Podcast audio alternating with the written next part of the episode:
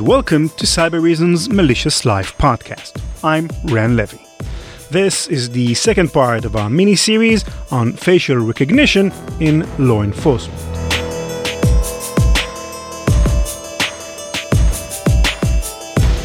One month before the New York Times published the story of Robert Williams, police officers killed George Floyd. We all remember the weeks that followed. The protests that broke up around the country garnered attention around the world. It was so engrossing watching those scenes of civil strife that an otherwise remarkable part of the story went almost entirely under the radar.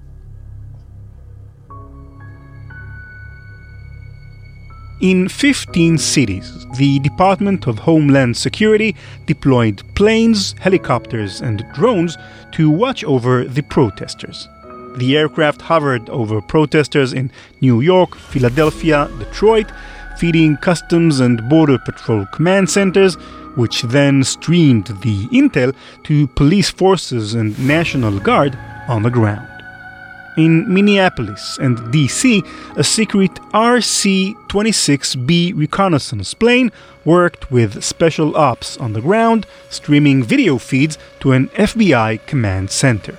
In another instance in DC, top Pentagon officials ordered helicopters to provide, quote, persistent presence to disperse crowds. The helicopters flew so low to the ground that the sheer downward pressure from their rotor blades ripped the signs off of buildings.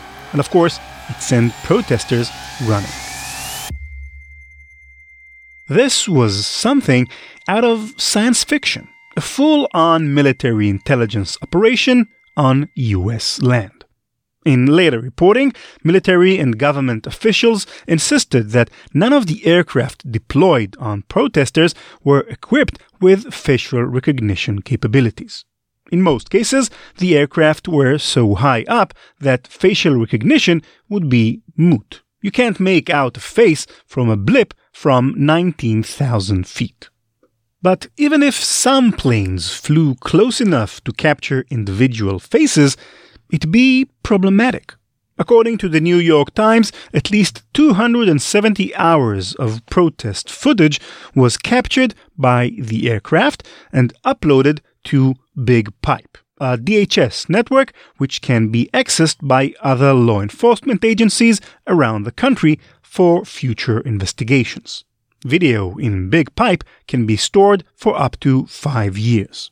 One potential concern then is that if a plane recorded good enough video, it wouldn't need real time facial recognition on board. An agency like the FBI could access that footage weeks or months later to identify individual protesters. It's entirely possible that this hasn't and won't happen. But around the country, police have already utilized facial recognition to identify and, in some cases, arrest individual BLM protesters. The extent of it is unknown. Police have no obligation to report when they run your face through a machine. What concerns me is there's currently no limits at all. None at all. And so they can also use it to take a look at everybody who is in a peaceful protest of some sort, um, and then take down their names and um, hassle them or arrest them or give them trouble in one way or another, or simply file them in a database as a person of interest, none of which we want to have happen to us. This is Ted Claypoole, a lawyer and an author on legal issues surrounding privacy and AI. Here's one example of what TED means by no limits. It turns out you can be arrested and not even know that facial recognition played a part in it. One protester last summer, Oriana Albornoz, was arrested for throwing rocks at a police line. That's definitely a crime, but at no point in her processing did Miami police mention in documentation, to her lawyer, or in any other capacity, that they used Clearview AI to identify her as the rock thrower. It took an independent investigation by NBC News to uncover that information. And it's important information, right? Maybe Oriana was guilty, but the next Oriana could be a Robert Williams. The issue right now isn't necessarily the technology, it is the lack of guardrails around that technology and its use by police. You know what I love about audio? Say I want to tell you about a small village in the Swiss Alps. All I have to do is add a calm breeze, some cowbells and chickens clucking, maybe a singing voice in the distance, and voila, you're there in the Swiss Alps. That's the power of audio, imagination, the theater of the mind. In Family Sounds, the audio documentaries we create for families who wish to preserve an important piece of family history, we use the power of audio to tell the personal stories of your parents, grandparents, or any other family member in the most engaging and captivating way possible. It's what we in PI Media do all day, every day with the podcasts we create. Visit familysounds.co and learn more about what we do and how we do it. Family Sounds, a gift from our time to our future. familysounds.co.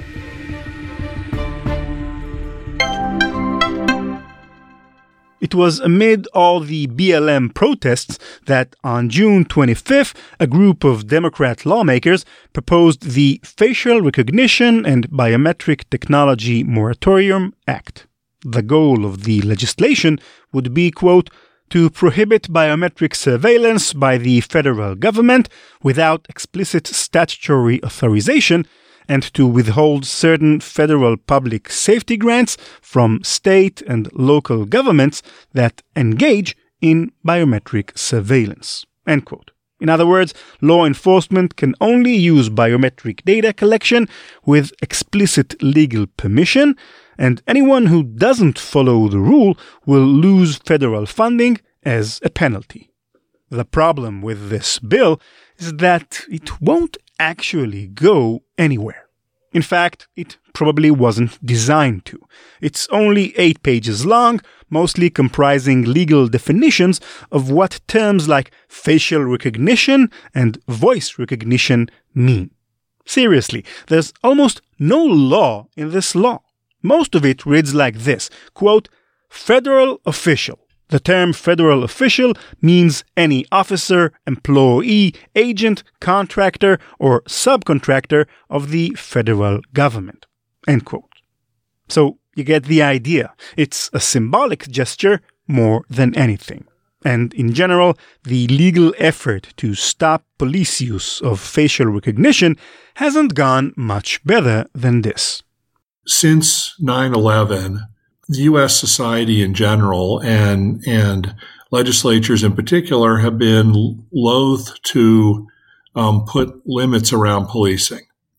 Um, they want to make sure that that if someone is there to commit terrorist acts, that that the police have the tools that they need to catch them. However, during that time, I mean, in other words, in the last 19 years, lots of these technologies um, not just facial recognition, but for example, other kinds of surveillance technologies, um, like uh, people carrying their own geolocation device in their smartphone around with them 24 7. Um, all of these technologies have grown up in the last 15 or 20 years. And because legislatures and others have not been very interested in pinning down and putting guardrails around policing during that time, they really haven't put any rules on it at all. The first small step towards meaningful regulation of facial recognition occurred on May 14, 2019, in San Francisco, where the city's Board of Supervisors voted 8 to 1 to outright ban facial recognition among law enforcement agencies. Ten months later, the state of Washington signed the most expansive law in this space, requiring law enforcement to obtain legal warrants or even provide notice and ask permission of the individual in question before using facial recognition. Among many other provisions, it also states that agencies must regularly test the algorithms they use for accuracy and biases, then report results back up to the state. Washington's law could be a sign of the future, but in all likelihood, it won't be. It is, of course, the only state of its kind with such strict rules. Even San Francisco's case is ultimately very weak because it's just city law. If you're a protester in San Francisco, San Francisco police can't use facial recognition against you. But the National Guard doesn't have to follow the same rules, or the FBI, or even California State Police. I think possibly if the American Bar Association um, put out some statements, uh, policy statements that they believe that this is this is the best way to use this technology from a Fourth Amendment standpoint to use it within the um, bounds of the Constitution. That might help. But really, what we probably need to see is um, someplace like the state of California take this up as an issue and then pass a law on it because really, when you have a big state that takes leadership on this role, then everybody else seems to look at it carefully.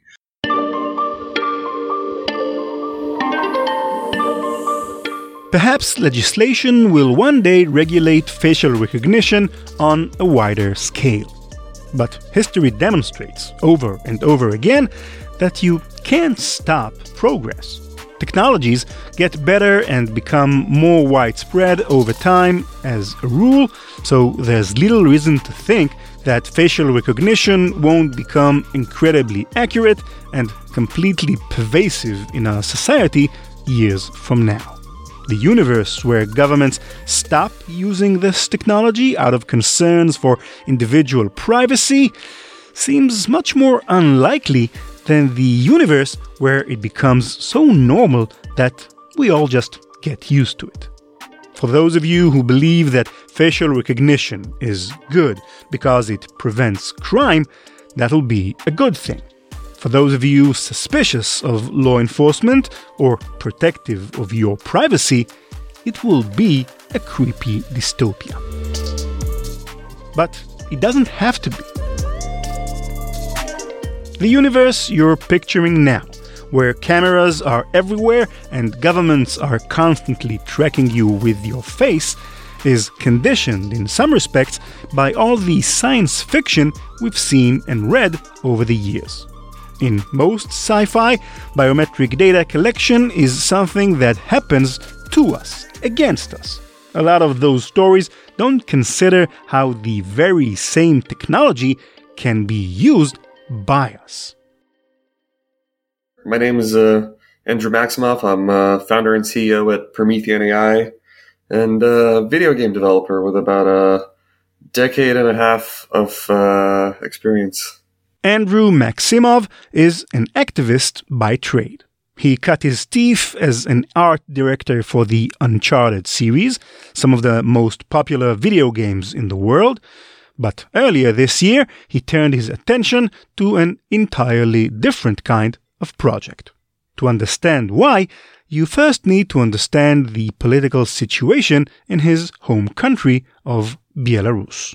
Belarus has been widely referred to as the last dictatorship of Europe. I mean, it's a uh, uh, it's an extremely unfortunate situation, really. It, has been that way for, you know, the last 20, 26 years.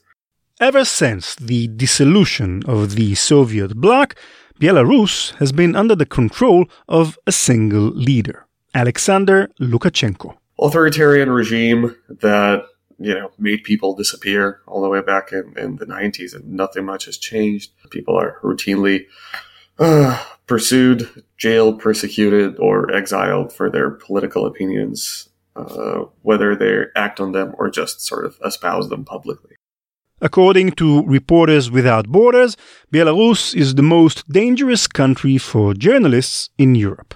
political opposition leaders are routinely forced to flee the country or worse. There's been five presidential elections, and none of them have been widely recognized as free or fair. On August 9th, 2020, Lukashenko was re elected president for the sixth time. Or to put it more accurately, his side claimed victory. There's little doubt that the actual vote counts didn't matter. So, as they did the last time Lukashenko was elected, protests broke out. And as they did the last time protests broke out, some dissidents were met with violence. I think the prevailing feeling that you have growing up in a dictatorship is the one of hopelessness and helplessness. And, uh, and you know, that never goes away. You, you carry that with you. And, uh, and just uh, just as much as that, you also carry the guilt for not being able to protect people to the left and to the right of you as you see them being beaten up or arrested by the uh, by the thugs in uh, in uniform who pretend they represent the law in some capacity. There are lots of videos posted to social media where Belarusian police are either violently apprehending or actively beating up civilians. In most of these videos, the police are wearing face coverings. At first, it's perfectly understandable. During COVID, everybody should be wearing masks. But you get the sense that it has nothing to do with COVID. The police wore these masks before the pandemic, and frankly, there's nothing medical about them. They're usually ski masks, and they only sometimes cover the nose. In one video, a police officer's mask covers his nose but ends above his mouth. Clearly, this isn't about germs. They cover it routinely because, well, I'm pretty sure most of them are well aware that they're not doing something that the society as a whole would appreciate. If it gets into the post COVID days, I'm sure no one's going to be taking off their masks anytime soon. The police wears masks so they can do what they want to protesters and not be held to account for it. It's not an uncommon phenomenon. Throughout the George Floyd protests, for example, video captured officers taping over their badges or wearing no identifying information on their uniforms whatsoever. Because one of the more effective ways of applying pressure to them is just the social shaming, apparently. And, uh, you know, there's a people, uh, you know, protesting with posters that say de-anonymization saves lives because it, it, in some cases it does. Andrew lives in LA now, so he couldn't participate in the protests. But he did come up with a novel way of contributing to the cause. прошлый раз я вам обещал, что ваши дети будут смотреть именно на ваши лица, когда вы совершаете That's Andrew in a video posted to YouTube on September 24th, 2020. Translated, he says, quote, Your children will be looking at your faces when you commit the most despicable acts of your life. End quote. The video has over 1 million views. Pretty good for a country of less than 10 million people. It was an instant success because of just how radical the concept was. In the video, Andrew demonstrates diligently, case by case, a software he built that demasks violent police. It's pretty wild. For five minutes, he takes clips of police violence, freezes them, and demonstrates how his algorithm can interpret only the facial features that are shown eyes and nose, sometimes just the eyes alone, and then map it onto the actual person's face. For all those that will continue to terrorize, everybody in your life will know what you did. The driver you will lock eyes with when crossing the street with your family, groups of laborers or young guys that you will be passing by at night, the doctor who will be treating your kids, they will all know what you did. You are supposed to defend the people of Belarus.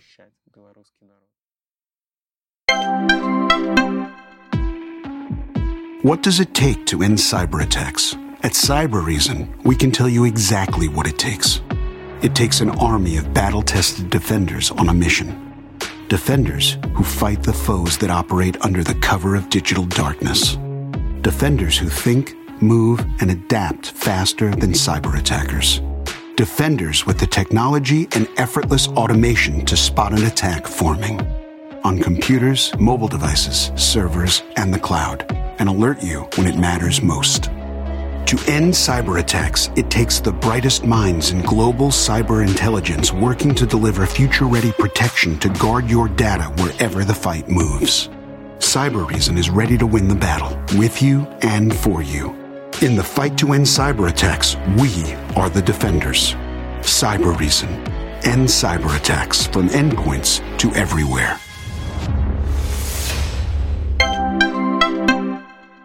Tell me about the technology in this video and how it works. It was actually quite uh, surprising how surprising and disturbing how easy it was to put together a facial recognition tool. Uh, you can conceivably do it in, an afternoon like that that that is the scary part like uh, you know a, a, high schooler with a laptop could do that there are a bunch of off-the-shelf computer vision models uh, facial recognition models that you can leverage they just have sort of this deep neuron layer that somehow represents uh, you know some facial features which is like a, a multi-dimensional representation spread around whatever 50 neurons right that uh that would define all kinds of things that come out as to representing an individual face in a particular image, for example. And then all you have to do, right, is just scrape a whole bunch of images, build a library uh, of those faces, and then compare them to other faces. So in this case, in Belarus, there's just a, a general effort for de-anonymization, right? There's just people posting pictures of uh, of policemen. Uh, there's uh, Telegram channels because that has proven uh, harder for the government to shut down you can uh, write, you know, there's APIs for, for literally anything. You can build an Instagram bot that people can submit this to. You can, yeah, have a client that will just scrape it automatically. You, you can do it by hand. Uh, in my case, I actually just tapped a few other people to help literally save every relevant image that they find because uh, the sort of communal solidarity uh, is quite strong. That helps build up that library of people without the masks. And then uh, yeah, you just run that uh, that model, extract the the features, and then uh, you just run the same thing over the people with the masks and all of the other photos. Uh, you know, freeze frames from the videos that, that you have incoming, and then you get a certain amount of matches with a certain amount of confidence, and uh, you know you can sort of manually check on top of that. Once he has a match of high confidence, Andrew superimposes the maskless picture over the masked one and does a little bit of digital reconstructing along the way. The actual facial reconstruction is a little is a little trickier. It's also a little harder to do off the shelves, but uh, it it is also quite quite doable. It's not a perfect system. Sometimes the superimposed faces look a bit cartoonish but they also, for the most part, seem pretty accurate. Any type of AI tools, none of them are ever 100% correct, just, just period, because they all work based off the data set that they've been trained on, and they've been obviously known to have biases, to be incomplete. To supplement the algorithm, Andrew used his and his colleagues' own eyes to try and verify their results. There should always be a human to validate and verify Andrew's video is a proof of concept that facial recognition can be used not just by police against civilians, but civilians against police. That opens up a whole big can of worms. One of the things that occurred to me when I was watching your video is um, it goes back to the question of accuracy. Um, but you know, obviously, you wouldn't have created and published what you did if you didn't think that your results are accurate. But isn't the consequence of even getting one of these wrong just extremely high? Like, you could end up accusing the wrong person of very bad things and, and have them go through what you intend the, the people who you get right to go through. I don't think any program can be effective enough that you don't worry about it. That's a, a huge concern. And uh, Yeah, and we uh, we did get one person wrong, so that was that was not not a joke for me, absolutely, and that's a responsibility that you have to own up to. Once again, there were no people that were not associated with the armed forces, and the person that we got wrong was an ex policeman that was fired from the force because he was extorting bribes from businessmen. They were very upset with us, understandably, uh, and uh, to me, I think it's just a matter of the greater good, right? You, you, I don't know. You have to take on that responsibility, which I wouldn't wish for anyone in the world to have to do, because if, if it has any chance of tempering the violence, even in the slightest, then uh, that it might be worth it because the discomfort of, of an ex policeman compared to literally thousands of people that are jailed and beaten up in the street, it just doesn't doesn't weigh up. And I know that in an ideal world, we want to make sure that nobody ever gets uh, gets you know hurt as a consequence of, of, of what we do, and I perfectly understand that. But yeah, that is just the question of having to to make a call, and uh, and that time uh, it was up to me to make one, and well, uh, yeah, I have to li- live with the consequences of that now.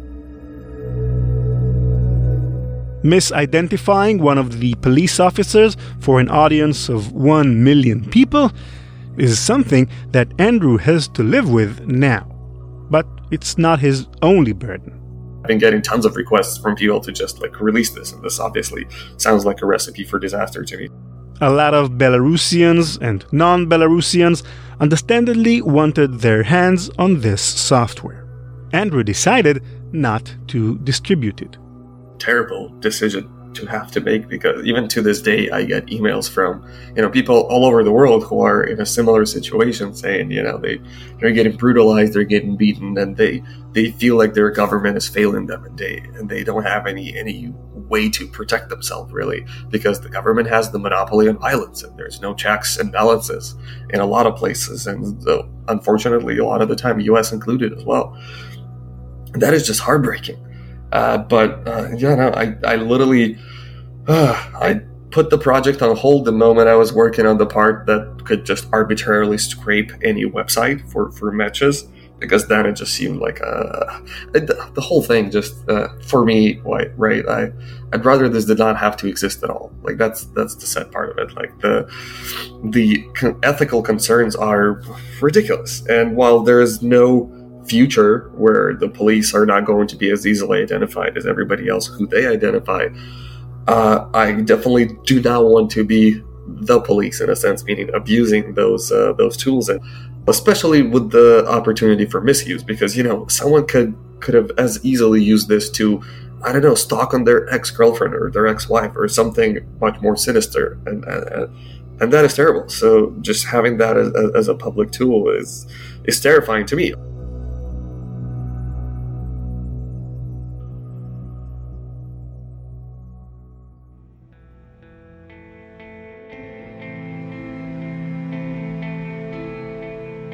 The question for this episode has been Should law enforcement use facial recognition?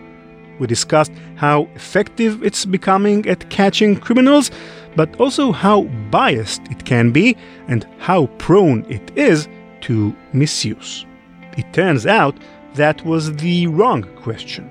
What we should really be asking is how can we deal with facial recognition and all the power it gives to whoever uses it. This is a technology that can cause extreme harm, whether by facilitating an Orwellian dystopia where Big Brother is always watching, or by identifying or misidentifying somebody who could be greatly harmed for being exposed for whatever they're on camera doing, good or bad. The question is will we as a society be like Andrew? Will we recognize the power in this technology and the power of its misuse and address it in time to avoid terrible consequences? Probably not. Law enforcement won't regulate itself, and this is still too fringe an issue for most Americans to care about, so politicians are generally better off not touching it. At the moment, um, putting limits on police force makes it look like you oppose law and order. And so, whether that's right or wrong, um, that's always been a an attack from one side against the other. Is oh, if you're if you're saying the police can't do this, that means you're on the side of the criminals. You know, and and legislators are very very sensitive to those attacks. More likely than not, law enforcement agencies will continue to collect your biometric data even if you don't want them to. And at some point, somebody will build software like Andrews and release it for public use. Because there's no stopping technological progress. You can only ride the wave and hope not to crash.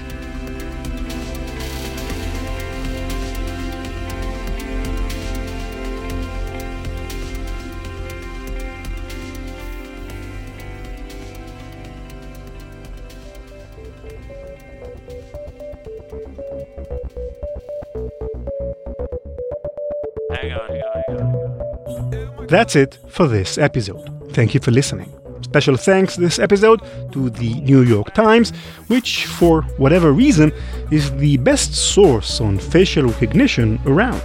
Their reporting helped inform our stories about Clearview, Robert Williams, and Andrew Maximov. Cybereason's Malicious Life is produced by PI Media. Nate Nelson is our senior producer, sound design by Benora Bar. Our website is malicious.life, where you'll find all of our previous episodes and full transcripts. Thanks to Cybereason for underwriting the podcast. Learn more at cybereason.com. See you again next episode. Bye bye.